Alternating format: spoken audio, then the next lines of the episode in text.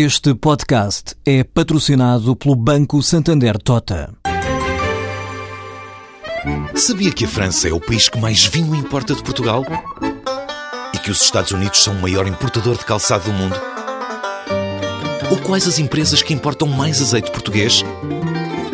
No portal Santander Trade, encontra todas as respostas para internacionalizar a sua empresa, desde mercados a procedimentos, redes de contactos e ferramentas para dinamizar a sua atividade exportadora. Descubra mais em santandertrade.com. Santander Tota, um banco para as suas ideias.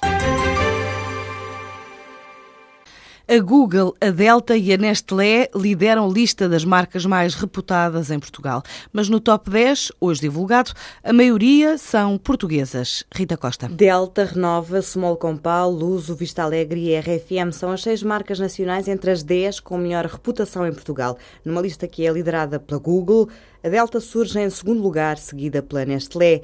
Quanto às empresas que integram o PSI 20, a preferência dos portugueses vai para a Sonai, o CTT e a Galp. Já na distribuição, por área de atividade, a Caixa Geral de Depósitos conquista o lugar de empresa mais reputada no setor da banca, a Vodafone lidera nas comunicações, a Galp na energia, a TAP nos transportes aéreos e a H3 na restauração. No retalho, a preferência vai para a sueca IKEA, que surge à frente da FNAC e do Pingo Doce. Na edição deste ano do Portugal Rep Track Pulse Companies and Brands, do Reputation Institute, verifica-se que a importância social atribuída às empresas em Portugal voltou a aumentar depois de, em plena crise, os níveis de confiança dos portugueses em relação às empresas ter caído.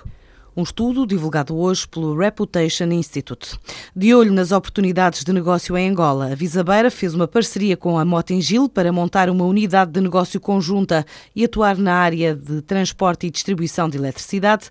Um acordo para atuar neste segmento em território angolano, explica Paulo Varela, vice-presidente da Visabeira. Identificamos a, essa área da eletricidade como uma área de, de, crescimento significativo nos próximos, nos próximos anos, não só porque Angola está a crescer e, como tal, só por essa via toda a rede eh, tem que acompanhar o crescimento da economia no seu todo, como existe muito trabalho estrutural ainda para colocar o fornecimento de energia eh, a níveis que, enfim, outros países já têm. Portanto, eh, neste momento Angola tem claramente um déficit estrutural ao nível das, das redes, quer de transporte, quer de distribuição, e por isso nós antecipamos que nos próximos anos haja forte investimento nessas áreas e é, é aí que nos queremos posicionar. O projeto já vinha a ser desenvolvido há um ano pelas duas empresas, agora após o contrato de investimento assinado esta sociedade nascida do acordo inicia a atividade com um capital social de início na ordem dos 2 milhões e 300 mil euros. Temos vindo a, a trabalhar em conjunto com a Motengil Angola, eh, dá cerca de um ano esta parte, na, na, montagem de um projeto, de uma unidade de negócio conjunta para atuar na área da construção eh, e manutenção de linhas de transporte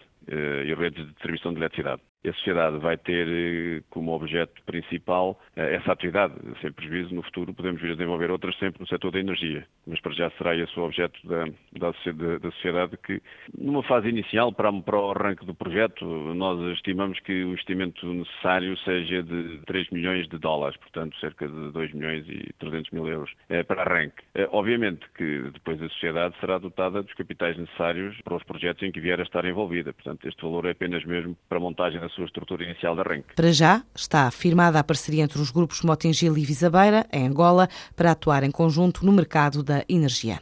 A Sonai Capital vai lançar uma emissão de obrigações a cinco anos, no montante de 42 milhões e meio de euros, que vai ser subscrita por investidores institucionais. Esta operação foi organizada e colocada pelo Caixa, Banco de Investimento, e subscrita por um conjunto de investidores sem garantias e pelo prazo de cinco anos, com vencimento em maio de 2019.